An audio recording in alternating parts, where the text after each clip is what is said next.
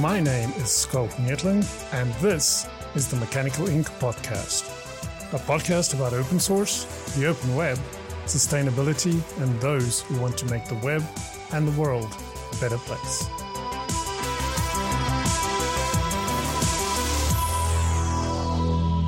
Hey, Brian, and welcome to the Mechanical Ink podcast. Hey, thanks for having me.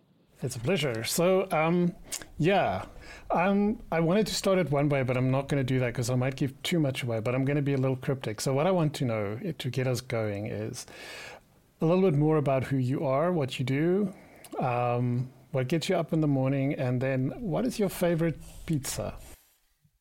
favorite pizza, yeah. Okay, I'll end with that. But uh, yeah, so Brian Douglas, go by BDougie on the internet, so GitHub, uh, BDougie on Twitter, uh, or X, whatever you want to call it.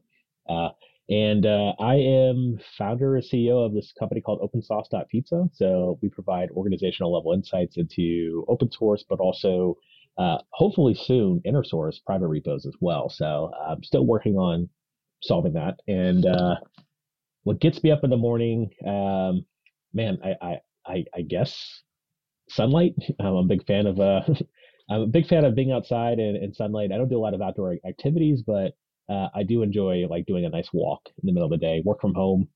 Found uh, during the pandemic one of the, the best outlets I could give myself is just a walk around the neighborhood, and uh, I find that it's uh, the most peaceful thing I can do to like de stress. Um, and then your final question, pizza. Favorite pizza? Uh, I I am a big fan of this Detroit style pizza. Uh, so folks based in the U.S., Detroit being a city in Michigan, they would make pizza in like oil pans. Uh, so uh, Detroit's a motor city. Uh, it's where they a lot of the manufacturers, General Motors, Ford started.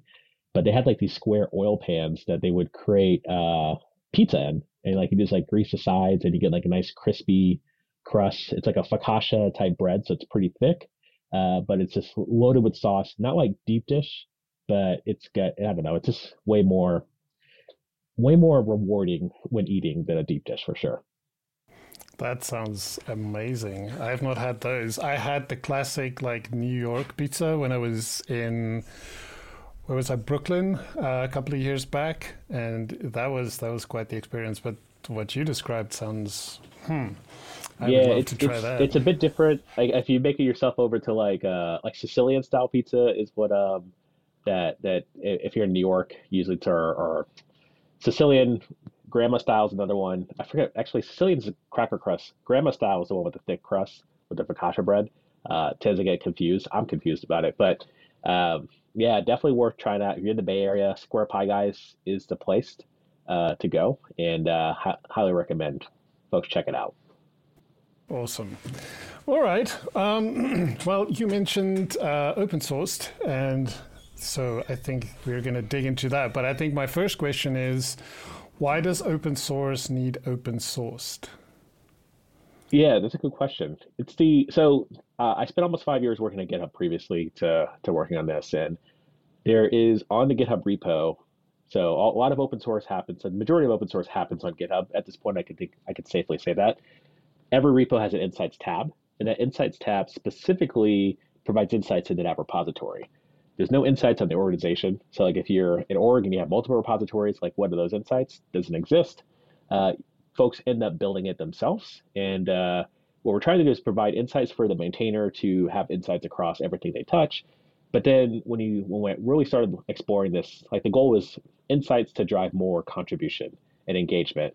And I think a lot of these tools end up being focused on the end, end user, the contributor, uh, but there's also a missing piece where like, companies also need these insights, and companies donate to open source. They sponsor stuff, they participate, they they look at their dependency tree and make contributions like downstream. So, um, what what I'm getting at is like, folks just need to know what's happening to know like if the trend is okay, a bunch of cloud projects are are being leveraged, but turns out like downloads are going down.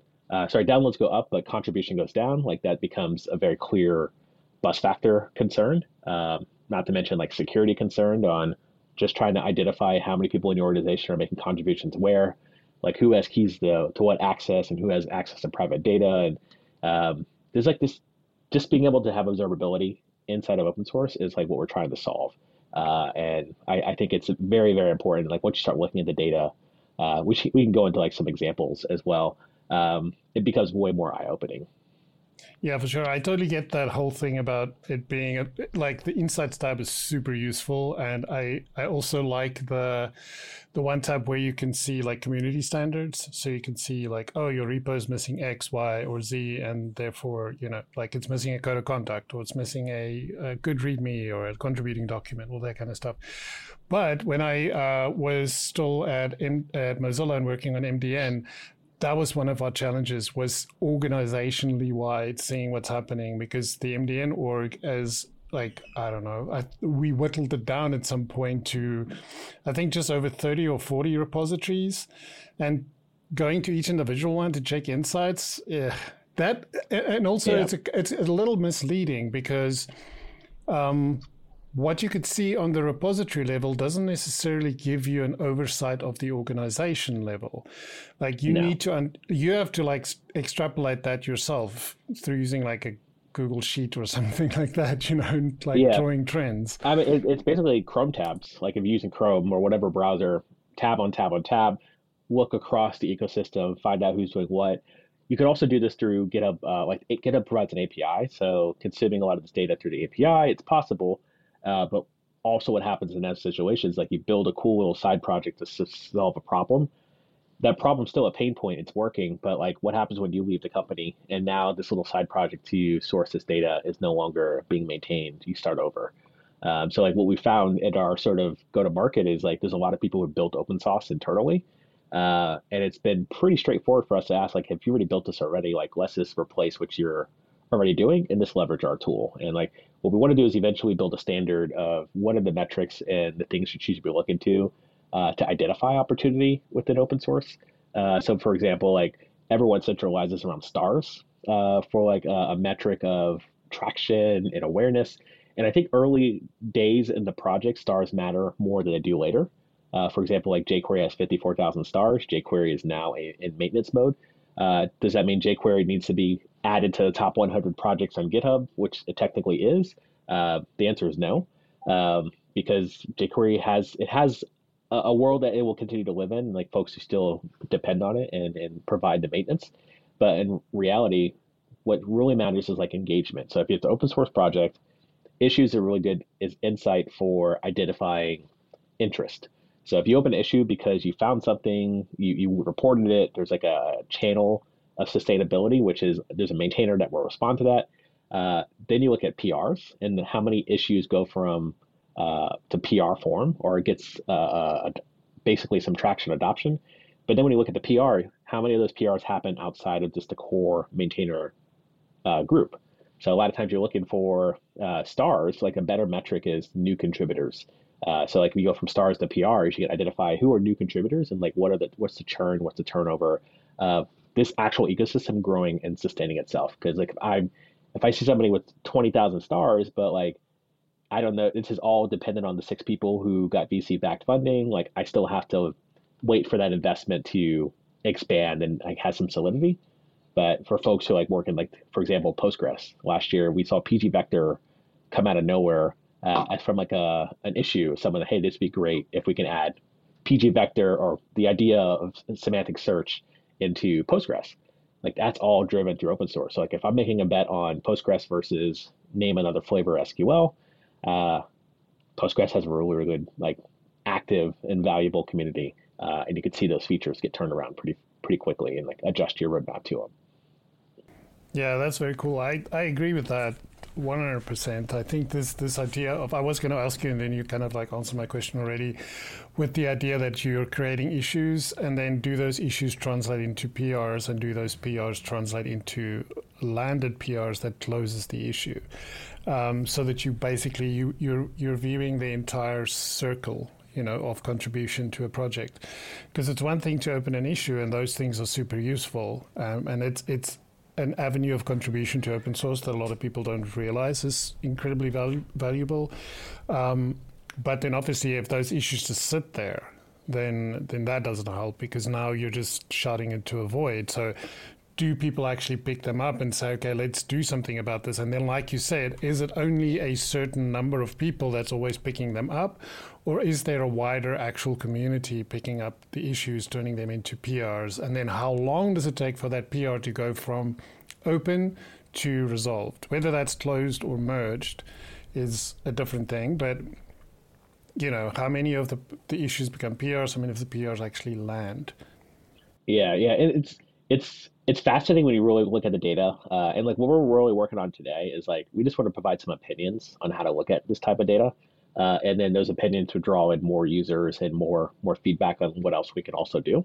Um, so that it's yeah, it, it's always fascinating when I see someone tweet about, hey, we hit a milestone in stars, and like for some of the newer projects, it's like, wow, that's amazing, like twenty five thousand stars, and like you just started six months ago, like definitely worth shouting about. But like when projects been around for like five, ten plus years, like you don't really hear like the Vue.js, and the React community saying, "Oh yeah, we hit three hundred thousand stars." Because now that's that's like what does that matter? At, at this point what's what the reason why react did so well uh, and, and I, I, come from the front end space like i know way more about the javascript ecosystem than people probably should know about um, but like reacted so well because they got way more adoption outside of facebook at the time. And as the facebook community sorry the react community uh, specifically what what happened like the the lore is I, I work in San Francisco. I worked at a company that used React in San Francisco. The React core team would meet at a company in San Francisco and invite all users of React to come ask questions, which is not sustainable, but it's super valuable when you think about all the companies that came out of that ecosystem, where I can talk to Dan Abramov, I can talk to Tom Occhino about, hey, you know what? I was trying to do this weird thing in JSX, which again, like, not the best like React's not perfect by any means. Like not the best framework. Uh, it's doing a lot of weird stuff. It solved the Facebook problem, and then everyone's convinced, oh yeah, I've got those problems too. Let me use it. But there are there are frankly other better front end JavaScript libraries out there that have been coming out since. But the adoption of getting outsiders inside and then making contributions and understanding who to talk to, like you can't beat that. And I think the to emulate that, like not everyone's going to fly to San Francisco and meet at Pinterest to to talk to the core team emulate that through conversations and issues and responses and RFCs and uh, participation of like when when they set up the next React Conf in Henderson, like they look for folks who are part, participate in the ecosystem. If you made contributions, first time contributor, like what's that story? Come on stage, talk about it to show longevity. I think the, the Python community does a great job of finding up and comers and giving them space to talk to. But not everyone has the time and the patience to go through tab and tab and tab and to find out all this data and find out who's in the ecosystem. And what we're trying to do is just spend five minutes on Open Sauced. We'll show you, and uh, you can go about go on on with your day. Well, that sounds really interesting. So, how how can Open Sauced help there with this whole idea of identifying like new contributors that show that they're really you know keen on being part of the project? Yeah, so our recent release, we we shipped this feature, which we're calling list. We're going to rename it actually pretty soon, uh, but we just needed a, a generic name where you create a list of your team, the engineers that are participating. Uh, so the idea there is like if you could identify who your core team is, uh, if using so like we're we're GitHub agnostic, but like we're definitely leaning into GitHub because of being the place that it's easier to find and discover open source. You connect your organization, uh, or really just log in with GitHub. We know any public orgs you have. Uh, you set, select those orgs, and then you select the team. So if you do have a core team set up on GitHub, uh, then you can link that to a list. And now you have a, a, good understanding of, okay, these are the five people who make contributions regularly. Who's everyone else? Uh, and then you start asking a question of like, oh, this is a new contributor. These are folks who contributed between January to April, but disappeared. Uh, but they did this, this, and this. Maybe we can bring them back in to help with like the next release because they have domain specific expert or expertise on this. And like that, just that simple awareness of like, oh yeah, you you did contribute like months ago. Uh, you have gone to the, the, the hardest part, which is cloning the repo, setting up locally, and having it run. Uh, not everyone uses Docker. Um, like that, one of the hardest things to do is like identify not first time good first issue contributors, it's second time contributors. So like if you've gone through the hurdle of like you already have it set up and you've done like you know how test works, you know how compiler works, how do you get those people to stay? And how do you like organize your community or interaction around just knowing who those people are? And I think a lot of these tools that are doing this community management and growth, it really indexes on new interactors not second time interactors. And like what we always want to do is just split out normal contributors, team members, employees to, wow, this person comes back for more and more. And let's just have a conversation, find out where you work. Um, actually, w- one story which is one of my engineers, he maintains a lot of Angular projects. And he his complaint was, uh, and perfect person to be working on this problem with me, is he would only find out if there were companies using his open source if he went to a conference. So he had to go speak on stage, and then someone would come up to him like, "Hey, I love what you're doing. Actually, we actually use it at Google," and it would be mind blowing and also infuriating because, you know, you, as an open source maintainer, you're like, "Oh, please donate to our sponsorship," uh, but then you go to a conference, like, "Oh yeah, Google and Facebook's all using your stuff." Oh, like, could you sponsor this? Like, but you don't know until you go to a conference, and like, how do you make that more organic experience of like, oh yeah, these are folks who are interacting our issues. These are the companies they work for. These are ways to get in, in touch with them and ask questions about how we can help support whatever you're doing at Google. Very interesting. So I was I was thinking like with those those lists where you can now so you have a team set up inside GitHub that says uh, core team, let's say for example. Now let's say you have a contribution ladder right? So you start off as um, first time contributor, and then maybe you've done a certain number of things. Now you graduate to the next. Like the CNCF has this kind of thing. Like I learned about that when yeah. we did this project template, and one of the things they have is this contribution ladder. So you know, it it it helps in two ways. It like gives the contributor a a sense of potential growth within in the open source project. Like I could become a core contributor. It's actually doable. It, it's not something that's just for people that work at a company or whatever. Um, but now, so say for example, you take that and you turn that into teams inside GitHub. Would you then be able to manage those lists also like that? So you'd be able to hook up those other ones, and then as people transition through those, you can kind of keep an eye on as they move. Yeah, I mean, everything's everything's possible with enough code. What I always tell the team.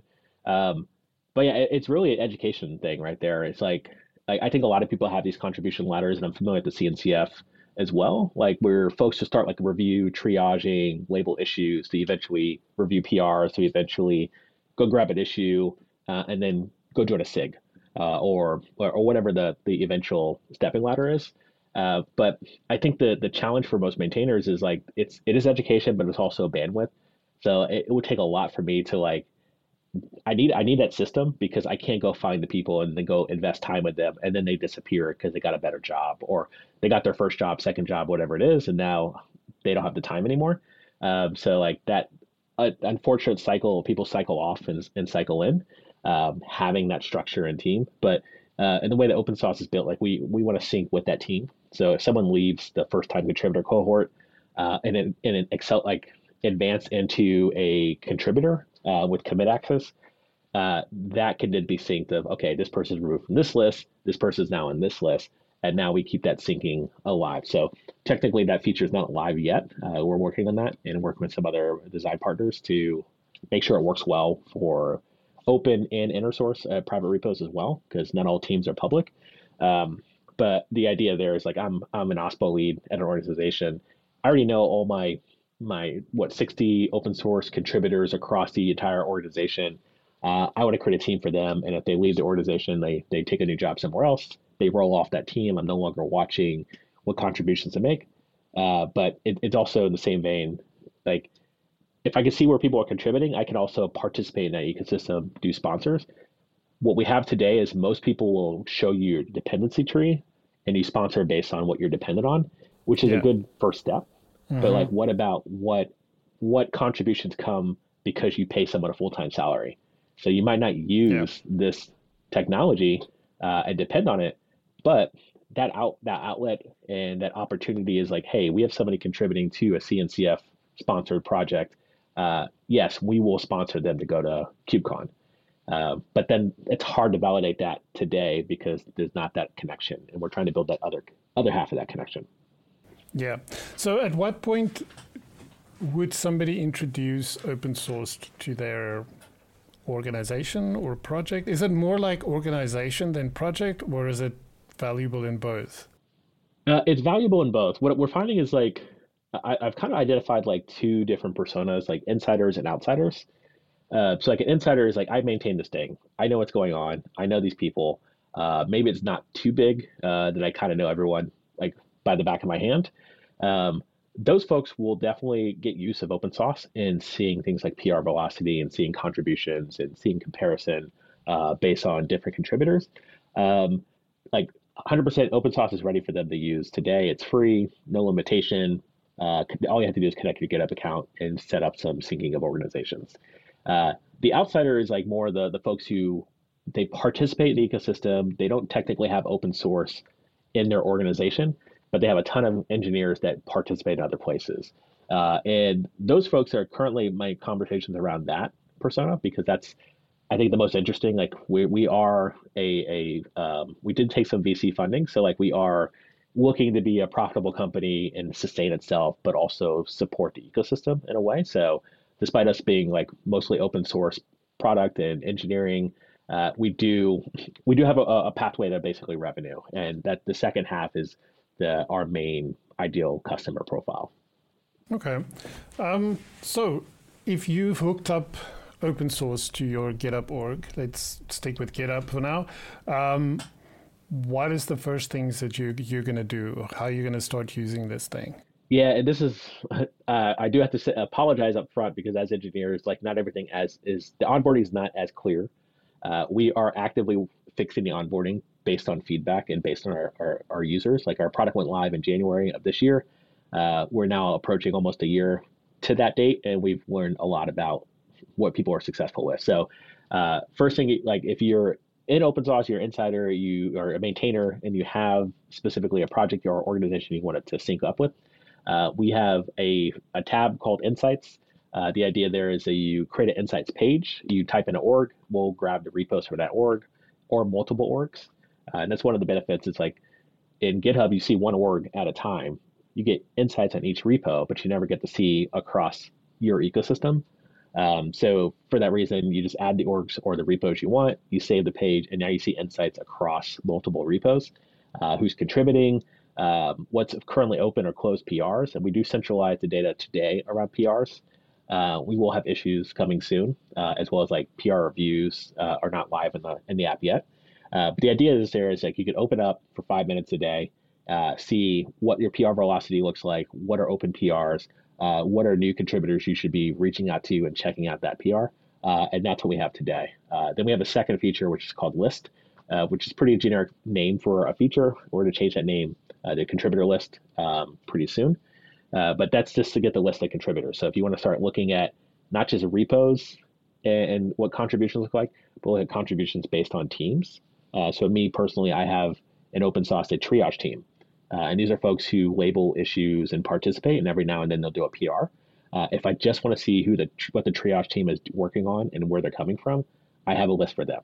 Then I have like full time staff. So I've got folks uh, at this at the moment. we've got five engineers, or sorry, four engineers who working, five including me if you count me as an engineer, uh, who are working on Open Sauced uh, that are in a list, and I can now see what full timers are working on, what PRs are in flight, what got merged, uh, and then the next step would eventually start looking at releases to see what makes a release, uh, and start seeing some trends of okay, some people have turned off, they don't no longer make a contribution in that scenario I was mentioned before, like, hey, can we reach out to this person based on their knowledge and expertise? So today we do insights based on PRs. Um, we'll be adding issues soon, uh, and then we are we're adamant we're not looking at actual files um, specifically, so we're not looking at the code because we want to make sure we're 100% compliant on that GPL and everything like that. Uh, but we will be looking at like file names to identify um, things like code owners. So if you don't even know what your team is what the team is made up today. If you want to generate an idea of like what your core contributors are, uh, we can help do that eventually. So we're hoping to have stuff like that shipped by February of next year. Well, sorry, I should say February Q1 of next year. Um, I got to put my product manager hat on. yeah. Um, okay. So you've mentioned um, PR velocity a couple of times. Like, would you mind unpacking that a little bit? Like, what does that mean in this context? Yeah, this is a, and this, we didn't want to go too heavy on the metrics before we got feedback, uh, but this is the one we actually did lead with just to start the conversation. So this is like the velocity at, at which PRs get merged. Uh, so like average time to merge. Uh, so I think average is about 14 days for, for most PRs. Uh, I think for our team, like we're about like eight to nine days. Uh, and this is mainly because we're paying full time staff to work on this. Mm-hmm. But it, it's what we're trying to do is like zoom out and say, okay, full time staff, you probably have a velocity less than 14 days. If it's all volunteer work and nights and weekends, you probably have closer to 28 days. Uh, but the idea is like nothing's bad, nothing's wrong. But if you just understand what the, the baseline metric is, uh, if the majority of the PRs get merged within this time frame, at least you know, okay, some things are getting stale. Maybe we should have a conversation, or could we perhaps get a sync going? We can get all the engineers in a Discord channel or community members in a in a weekly office office hours Mm-hmm. and have this PR we can talk to is to say, should we just close it? Should we keep it open? Mm. What's the deal here? Yeah, yeah, yeah. And so, so in the UI, it's expressed as a percentage. So if if you have an average PR velocity of seventy three percent, like Yeah. what does that Seventy three percent of the PRs, 73 percent of the PRs get merged within those days. within like fourteen days? Okay. Yes. And can you change that? Can you say? Can you set what you think the velocity, sh- or I don't know if you call this the velocity, but could you say like, ideally we wouldn't want a PR to be open for longer than twenty eight days, and then the measurements measured against that? Yeah, so not today yet, but we definitely have had some requests for this exact feature, which is like custom SLAs, uh, which SLA sounds too much like a customer success sales thing. Uh, but the best way to the everyone who's done sales or customer success knows SLA as a acronym, Yeah. service level agreement. Mm-hmm. Uh, so if you if your SLA is 28 days and you're like we, we've identified 28 days is the magic number, the majority gets merged in within. Let's just mark anything outside that window, get a get a report notification. So uh, we do have one enterprise we've been chatting with who they're after two approvals they want the thing approved uh, sorry merged in within seven days. Mm, Um, so they don't they don't mind if things go longer than a month, but if they get a second approval, it needs to get merged. And uh, this is really because they have a community CLI that needs to um, still have energy and people participating. And I think one of the best indicating uh, things like that SDKs and CLIs, how many third party contributors or outside contributors make contributions to places that you can extend. Uh, it tends to be a really good funnel for growth and, and sales and, and adoption. So yeah, insights and lists. My list is empty, but now that I know what it's for, I'm going to fill it in. Um, so there's also an Explore tab. What is that one? That one's super interesting. the explore tab is actually the, the, our first product so like we we built a product with just a dashboard where you could explore based on language and framework so like kubernetes is a drop down because there's a lot of kubernetes based projects uh, there's a few other javascript frameworks in that list as well as long as uh, as well as uh, hacktoberfest so our first user customer was digitalocean and it was in 2022 we built the dashboard not publicly but just for them to identify things like spam. So of the 400,000 repos in 2022, 1% were spam. Um, so like being able to see that broader ecosystem was how the product first started. Uh, we didn't have like a single organization or maintainer that we were serving. We were serving just the broader ecosystem to see if we can get the data presented on the page. So that was that's what the Explore tab is today. Uh, we eventually will will uh, we have so many threads that we're working on and things that are uh, prioritized in the roadmap, but this will be later uh, uh, we'll revive the Explore tab uh, to be more of here. Here are a list of, of projects and repos that um, that the community of this podcast are interested in, or here's a have stuff that we found from Hacktoberfest last year that you can look at this year. And uh, eventually, it'll just be more of a discovery tool. Okay. So if I look at, for example, um, the repositories list there, so it picked up JavaScript.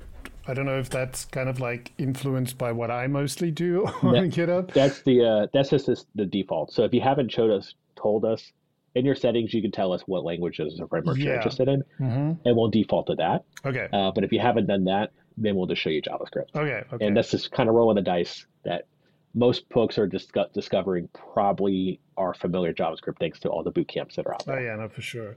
Um, so the one thing that, that is interesting here is, for example, it has for some of these projects, it's got it on, at the PR velocity. It's got the percentage, but then it's also got days. So React, for example, has got 19 days, 49%. So do they can they kind of set their ideal?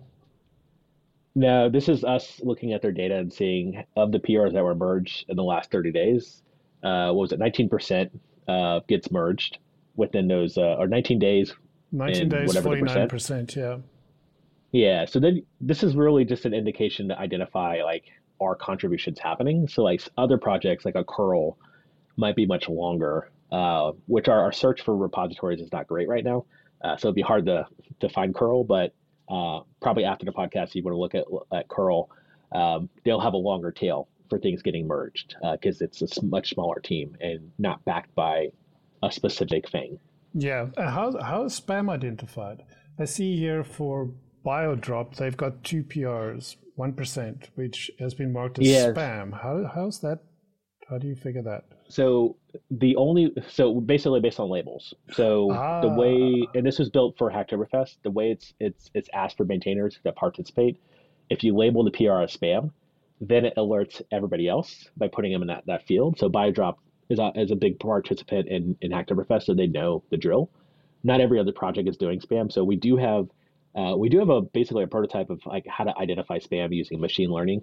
Um, it's not live yet, but eventually, like if those two PRs are people who spammed other organizations, then we can use some machine learning to identify okay, this is a, a known actor, bad actor or, a bad actor. Mm-hmm. Um, and then it's like onto the the user to basically like course correct and stop doing that, or uh, they're just going to be marked on a list. Um, so we haven't built that yet. To, to, to be very clear, uh, a lot everything we're doing is open source. Like we do have a bunch of issues opened. Uh, you probably could find the spam issue and comment there if you have any other thoughts. Uh, but the idea is like we we eventually want to do like what Block Party does for Twitter and Instagram, where you share a list of people who are are bad actors, uh, so that way maintainers can be educated of like, oh well, you didn't mark this one as spam. Could you just like quickly check to see if th- this PR that's in your repo is a spam um, contribution? Let us know, and like we'll eventually do stuff like that in, in product. Just need to figure out like what's the best practice, um, so we're not doing false positives or false negatives rather. Mm-hmm. So it's almost like uh, like your um, ad blockers. you got your block list, block list of known yeah, bad yeah. actors. Yeah, I mean this uh, similar similar structure. Like the like the way we had it, um, we sort of orchestrated like confidence level. So, and this is like something else that way as far as insights and metrics we're working on right now. Uh, we're doing a huge infrastructure overhaul right now, so uh, a lot of our new insights have been paused until we can re uh, reconnect our new infrastructure. Um, but the the thing that we've sort of internally been mapped out is like confidence level of what's the confidence that this person will is a spammer? Mm-hmm. Uh, and the idea there is like if you look at every single PR title and it's like fixed typo, fixed typo, fixed typo, or like white space removed, you can quickly identify okay, this is confidence level is pretty high, it's probably spam. Maintainer, please confirm that this is spam, and then we'll let other maintainers know mm. that you're mm. interacting with a known spammer. Okay. But the same confidence level, like what we've been trying to do is actually map out stars to PRs. Uh, so like where everyone focuses on star being the metric. Uh, we kind of walked through this earlier. Uh, this is how successful my project is, how many stars we have. Mm-hmm. What's the confidence that this star is actually going to turn into a contribution or even an issue comment? Uh, because like if you truly have a bunch of stars, like how many of those stars engage in the comments exactly. and are interested and have engagement in your project? And the confidence level is usually pretty low for because a star is low effort. But if I get a if I get a high confidence star from a person, I'd love to be notified of like, hey, I st- you started the project I saw you doing this, this, and this. Looks like you cloned the template. Uh, can I can I help you with a thing? Do you want to join the triage team? Can we can you join the office hours? Find out more about what you're doing at Google. Like, because like this is usually what happens. Like you get a bunch of interesting actors, mm-hmm. but not everyone has the confidence to be actually make a contribution. Mm-hmm. Um, but there's there's a story that uh, I shared on uh, on my podcast, The Secret Sauce. I, I was talking to former head of ML at at um, at uh, Figma, was working on a different project um, in Pora, and CEO of a Series A company went to a Python project, uh, which was my guest, and basically was like, "Hey, I found a, something's blocking me upstream. Would love to like see if I could fix this." Uh, and the maintainer responded of, uh, "I don't have any time. Like, feel free to like check out the docs or like triage and come back." But yeah, don't really have bandwidth to even look into this. In that same breath, that same maintainer is like on a in a blog series and a get get a readme. I don't want to out anybody in this this conversation, but specifically like I'm maintaining 90 plus projects in the Python ecosystem. I don't have I, I need sponsorship. And like right there in front of him was a person who was a Series A company looking to solve a problem for his roadmap. Could 100% contract and sponsor for that solution, but that maintainer didn't know who, who he was talking to. So, like on the inverse of spam, what if this is just a known good actor or a known person who needs to unblock something in his roadmap to then would take contract money or or time or conversations? And I think with um, with open source, it's different than like a Twitter or even speaking at conferences, like where we we tend to gravitate to the people who are known celebrities, but we all know 100% not everyone who stands on stage is a, a, a rock star engineer. Uh, or everyone who has 100,000 Twitter followers is the rock star engineer. It just happens they know how to engage community. Like, how do you find those engineers who don't participate in social media, but validate, okay, this is actually somebody I should give some value to and, and, and pay attention to and respond to. And like, I, I don't, I, I think when you have like a lot of clout, like you tend to like get a lot of like, if, if United breaks my luggage, like I can tweet and be like, United broke my luggage and like United will get back to me and say, here's a coupon. But in the same, in the same vein, like open source, if, if something breaks upstream and I'm like, what's going on maintainers? Now I'm the bad guy because I'm like, demanding stuff from the maintainers, there's no path to like sponsor or contract, consult, whatever it is. So like, how do we build more awareness around what's to sustain the ecosystem, not just on donations, but like on actual value and work needed? Yeah, yeah, that's a massive topic that's being discussed quite a lot. I just today released a, um, a new episode with the folks from Open Web Docs, and they we talked quite a bit about the whole sustainability because they got the investment from uh, the Sovereign Tech Fund over in Germany to work on browser compat data, and I mean that makes a massive difference. You know, to have that kind of investment and saying like we want you. First of all, we recognize the value you contribute, and then secondly, here's money so you can just focus on making this thing better, not worrying about where you're going to get your next paycheck from, you know, that kind of thing. Yeah. So yeah, that's that's that's a big topic. Um, there also seems to be a bit of a social aspect to open source. If I go to the highlights tab, you can follow people and you have like a home, you have a following, that kind of deal. What's up there? Yeah, and this is this is um, something that I, we kind of really drug our feet on because uh, we didn't want to like. It's like if you're not if you're not paying for the product, you are the product. And like I didn't want to like build a bunch of social aspects and then say, okay, folks use our product and then now we're collecting data. But like to, to put it bluntly, like we're we are open source. I want to be very transparent. Is like the more folks who connect their GitHub account and participate and show their highlights and contributions, that's a better signal than a star.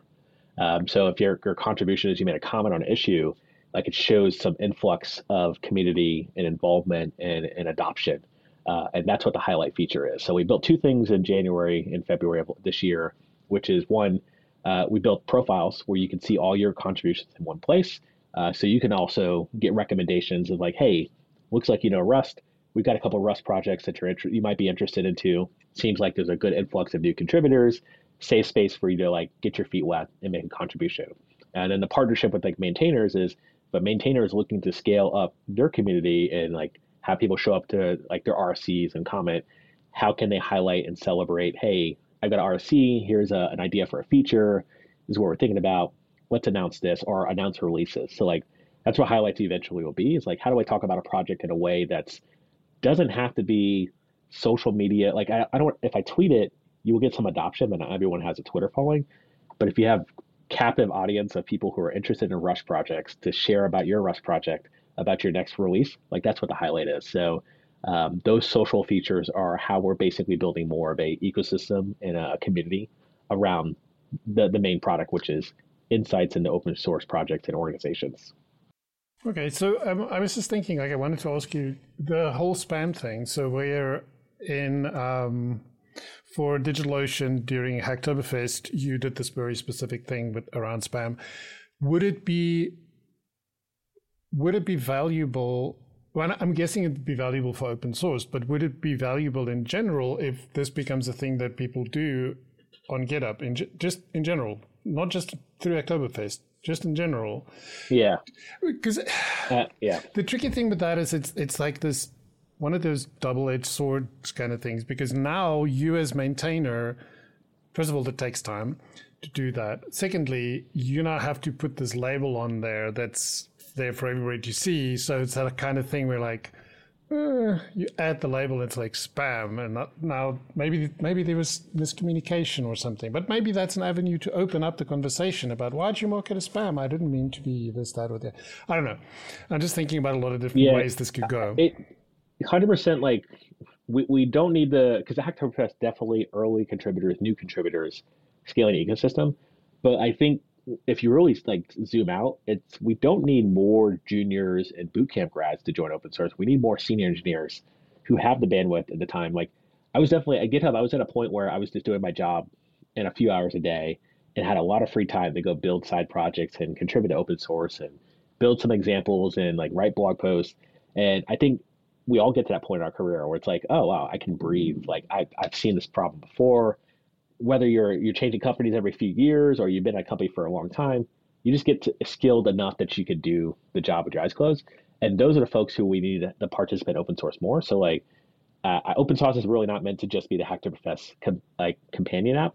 Uh, we want to like if you want to start your own little hack hack week or your own operation to get more contributors and more knowledge into the ecosystem as far as like your organization or your your project is uh, we want to make it easier to discover those projects.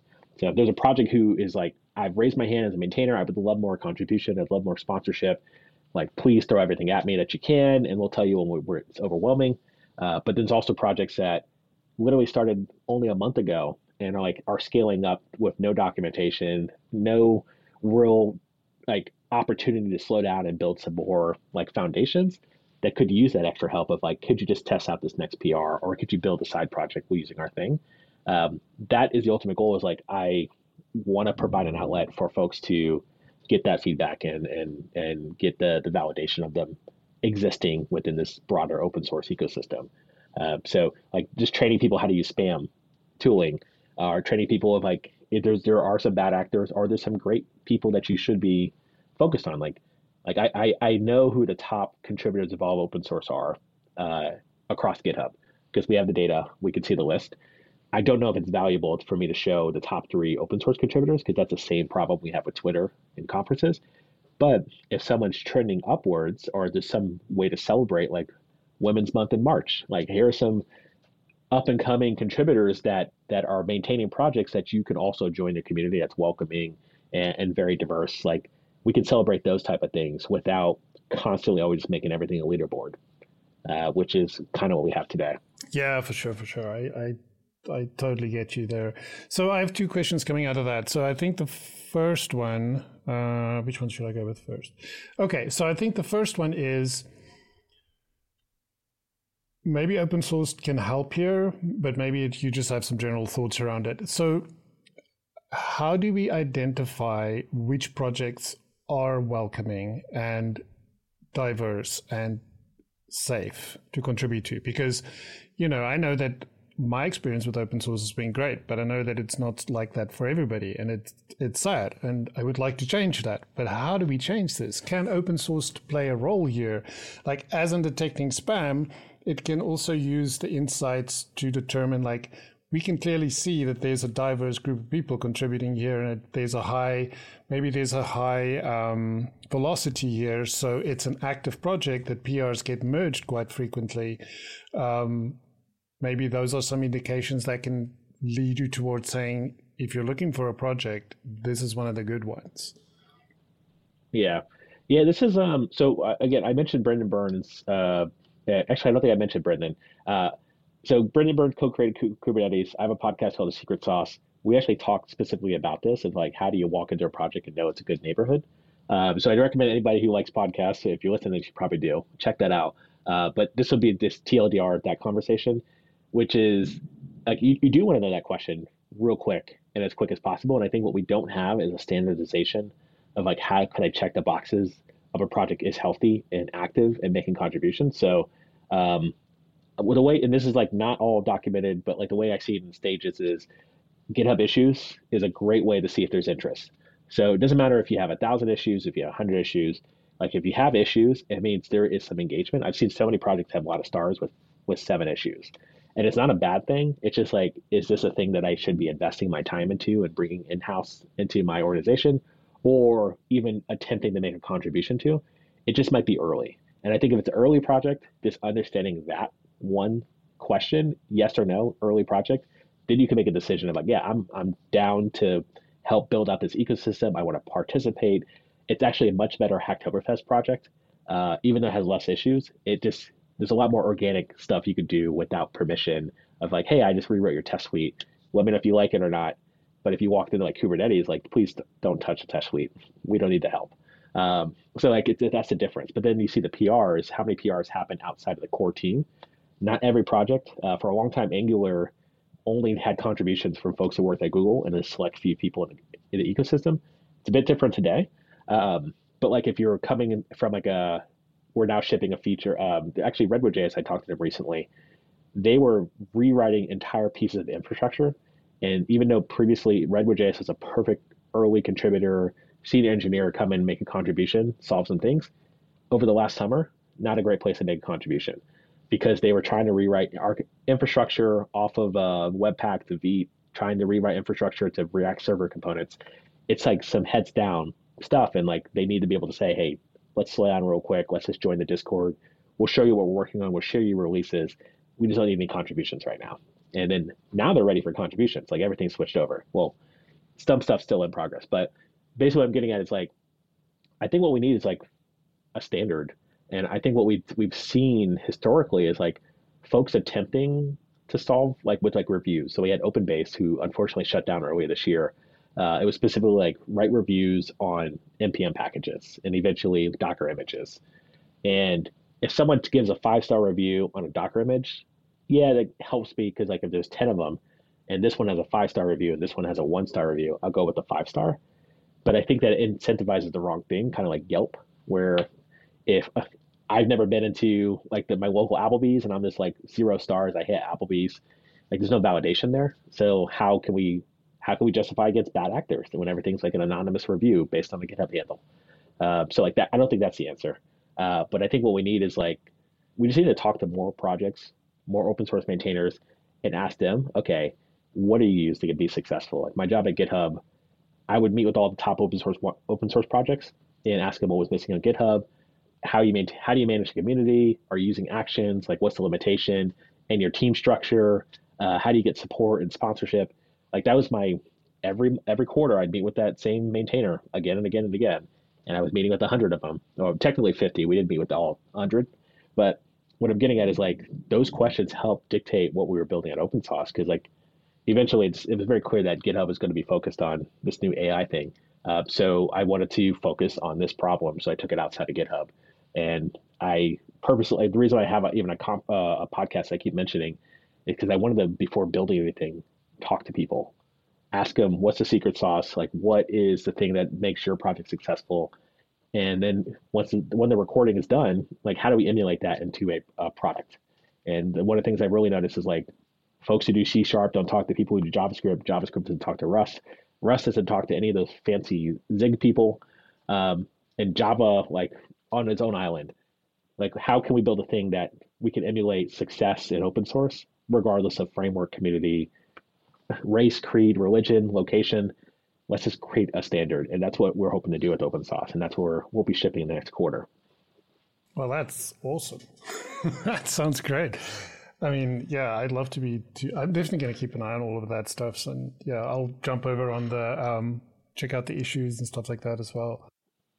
Okay, yeah. So the other question I had was open source as an on ramp for early stage developers. So, so quite you know the other side of the coin. So you were talking about like getting more senior people because they have like the ability and the free time potentially. How do we? What do you? What are your thoughts around the other side of the coin? Using open source as a means to get people into into programming and into tech and being excited, and not just programming, right? Because there's many ways to contribute to open source. It's not just writing code. Um, just your general thoughts around that. Yeah, I, I think uh, hundred uh, percent. I think the the entry level early early developer uh, or a career stage developer, participation in open source is not required, but it will definitely like help accelerate your learning uh, and like the journey as, as well. So like my, my story is I, I graduated in 2008 with a finance degree, could not get a job in finance because of the, the economic crisis. So instead went to sales. Uh, while getting sales, I got my MBA, learned how to code during my MBA because I wanted to build a project, uh, and then worked in startups since then.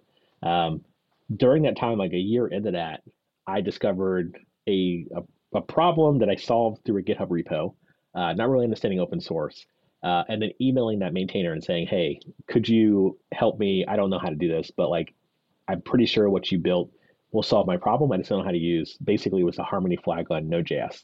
Uh, it went from like 0.11 uh, all ES6 features were behind a Harmony flag. I had to use that. I didn't know it existed. He show, he explained to me that, explained to me a bunch of other things. It was like basically a mentor for a weekend for me.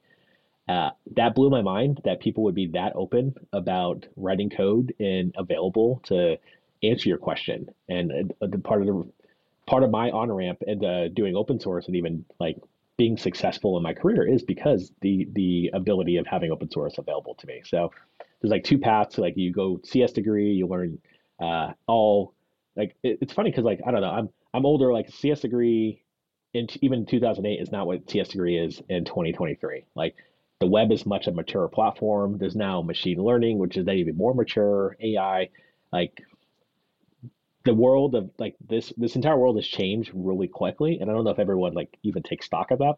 But what I'm getting at is like a CS degree, you do LeetCode, you get a job, you whiteboard, and like you eventually get four years at a Google and you can do whatever you want. The other path is like you learn on your own, you do some open source, you find out and be like some sort of like DevOps professional or some low level web engineer. And eventually, if you want to elevate into like a, a startup or a FANG or whatever, like you can eventually get to that path. Uh, but then like there's this path of just show up and get real life work experience by working on an open source project. Um, like become friends with somebody who happens to also be starting a company and getting your in that way. Like the serendipity is like it's it's unreal, but I think because there's such a clear paid path through CS and LeetCode that not everybody jumps over the, the open source. There's also an assumption that open source means nights and weekends. But when you have zero job, like it's not nights and weekends, it's your day it's your day interaction. Uh, if you do have a job, then obviously it's nights and weekends. But if you wanted to uh, go from career switcher, bootcamp grad to mid-level developer as fast as possible, it is go work with people who are smarter, like smarter than you is like a, a stretch, but like maybe have more experience and more more at bats in creating uh, releases and, and building stuff that's dependent on like for hundreds of thousands of users and downloads. Like it, it it's like it's so eye opening that if I make the same anecdote of like if you wanted to play professional sports, because uh, like frankly developers they're getting paid as much as athletes. Like it's it's almost on par. Like it's kind of mind boggling what rookie football and basketball players make is not too far off of like a total compensation package at Google. So if I wanted to get better at basketball, I go to the YMCA. I play basketball with people who are better than me. I learned tricks. I learned how to dribble. I learned how to play off the glass. Like I just learned all from just out in the open playing with people who are actively pursuing having a competitive game. Open source is the same thing. You like you do learn how to dribble, you learn how test works, you learn how compilers work, you learn about new languages, you learn how to respond to high level bugs, security issues. You get all that for free. Well, your time in open source. Uh, and I think if like we are able to like pave that path and like build your resume based on making contributions to open source upstream, build relationships with folks that you like. If you went to college, or if you went to get your graduate degree, like you build relationships that you then are for like your entire career. Like so many people I went to school with, like we chat every now and then, like, hey, what's up? How you doing? How are the kids? What are you working on? Oh, you're starting a company. Like everyone I've hired at Open Sauced, I knew before, and that's I knew from just random encounters at conferences and open source.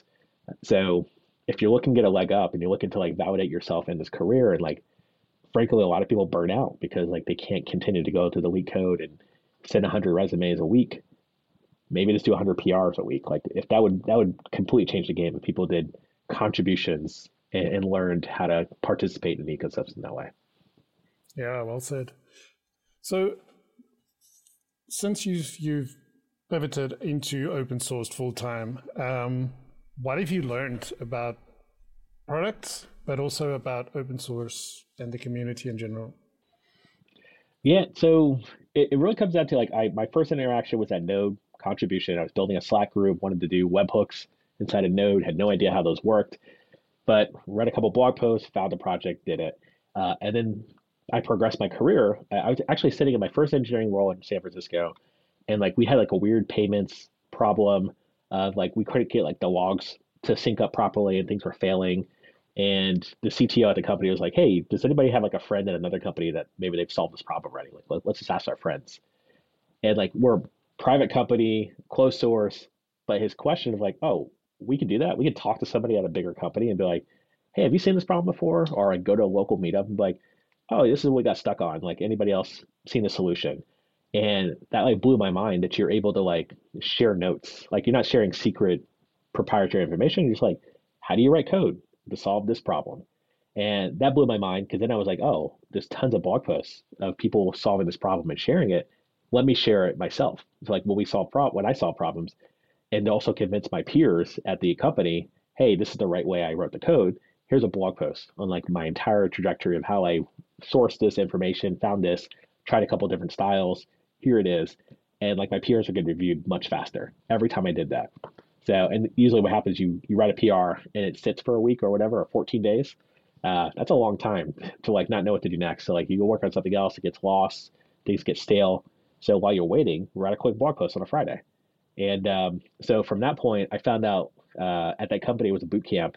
Uh, we were building curriculum. I built curriculum for open source contributions. So like, how do you engage with maintainers? How do you participate in the ecosystem? And I got a couple folks who graduated the boot camp who made their first contribution and ended up getting jobs based on open source contributions of projects we've all heard of. And it's like it's a long tail. It's a bit of sales as well. It's like go read the room, go work the crowd, go hang out in the Discord, answer comment like comment on issues and stuff like that. Like show up as like a real human being. And that was basically the curriculum. Like be real, don't be rude, uh, and you'll be good. And like what happens is the maintainers are like, oh, you're it seems like you really care. Let me just like pair with you and show you what to do. And then you do that thing, and they're like, oh, you want something else? Well, let me show you how to do it. And then by the third contribution, you're like, oh, I can do it myself.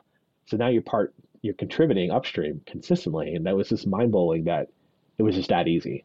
Uh, easy is like air quotes because obviously not everyone has like there's a lot of social anxiety and like interacting and like imposter syndrome. But that's what I worked with. That's why we did the curriculum and we worked with these folks to like work through that stuff. Um, takes a lot of time. Fast forward, I was at Netlify uh, as my next job, employee number three, and I was there was a correlation to like me doing open source contributions and sharing Netlify as like a solution to like host your docs and stuff like that to like user adoption. So they pushed me to do DevRel instead of engineer. Um, so I told them no, and then six months later we hired a second front engineer, and then I did DevRel full time. And I built this little project at the time to maintain all my open source contributions called OpenSauce. So I just want to see the list of my PRs across multiple repos, uh, so I can just track and say, oh, comment here, comment there. Oh, okay, let me go ahead and fix this thing they responded to, because uh, notifications were not anywhere near as good as what they are today on GitHub, not perfect. Um, and then because of that thing I built, GitHub invited me to work at GitHub because uh, that was one of the first tools to build in the GraphQL API. So basically, I've had like this weird eclectic background of like an MBA, doing sales, to engineer, to DevRel, then working at GitHub and the product team, talking to open source maintainers, finding out what's missing in the product, uh, to then saying, okay, well, I found something really, really big that's missing. It's insights. Uh, let's go ahead and build this thing. So I've just always been really engaged in like, uh, I, I, wanted to understand like the folks that are using the product, like what are blockers, how are you liking it. Uh, just I'm just always like super interested and happy to learn because like I would not be where I'm at today without open source and without people who also answered a bunch of my questions. Uh, so always willing to answer other people's questions. Amazing. So, tough question. What is what are your I don't know I don't should I put a number? Yeah. What is your like five favorite open source projects? Five favorite open source projects. Good. That's a good question. Man, uh, I would say Astro is definitely up high on the list. I don't know if it's like number one, but uh, I really enjoy the community. They're very responsive in Discord, and I think they're just doing like really interesting tech. That it's not. It's like basically. Um, I wouldn't say it's iframes, but like the the Astro Islands technology of doing whatever flavor of JavaScript framework. Um, they also early Vite adopters, Uh, I guess Vite would be another top one.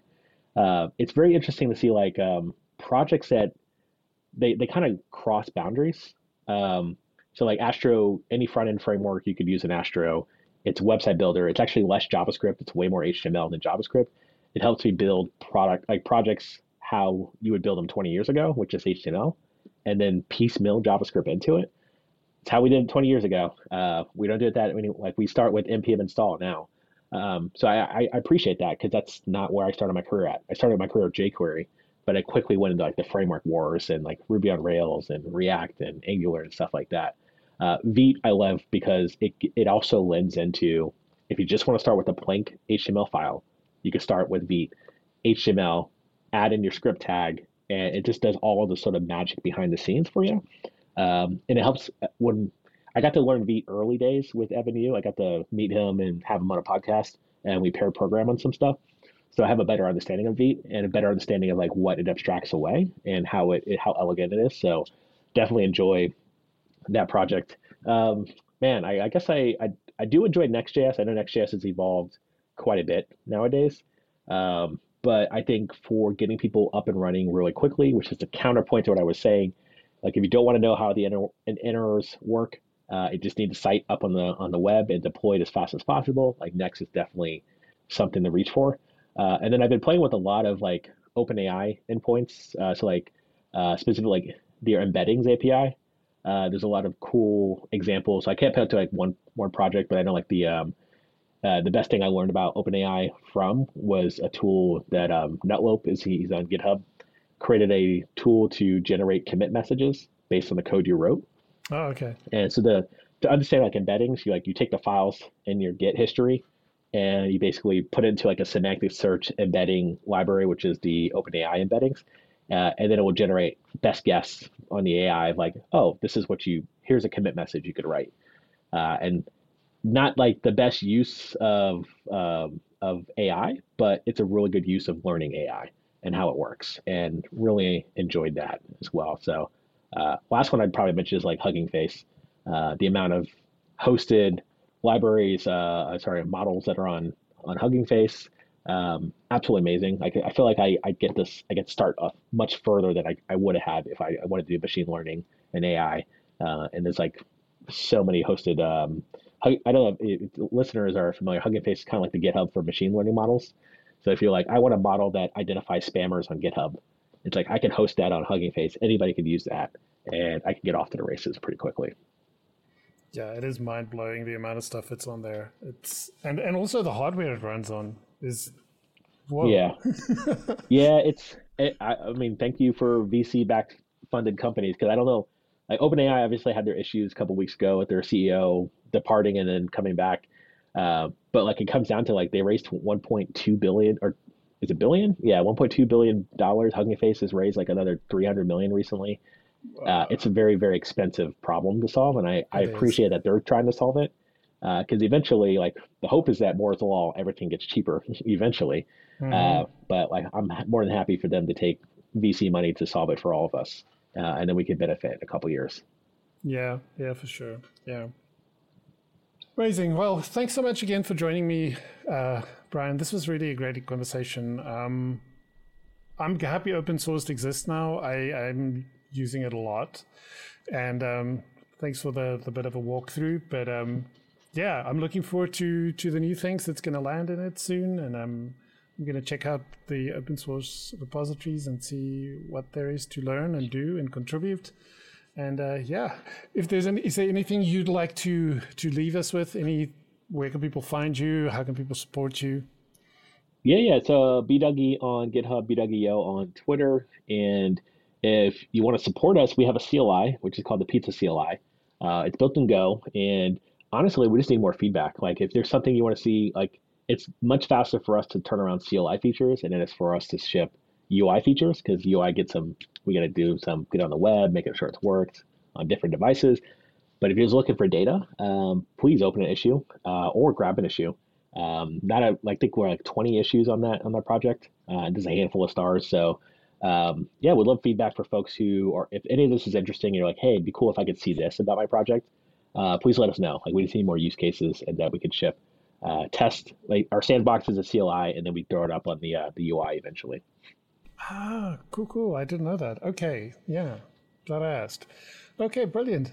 Well, thanks so much, Brian. Again, um, have a wonderful rest of your day, and um, I'll be keeping an eye on all the cool things that you make. All right, cheers. Bye. Thank you for listening to the Mechanical Ink. podcast. If you enjoyed this episode, share it with your friends. Leave us a review on Apple Podcasts and Spotify. Have something to add? Continue the conversation on GitHub and join the community on Slack. Until the next one, keep all the things open.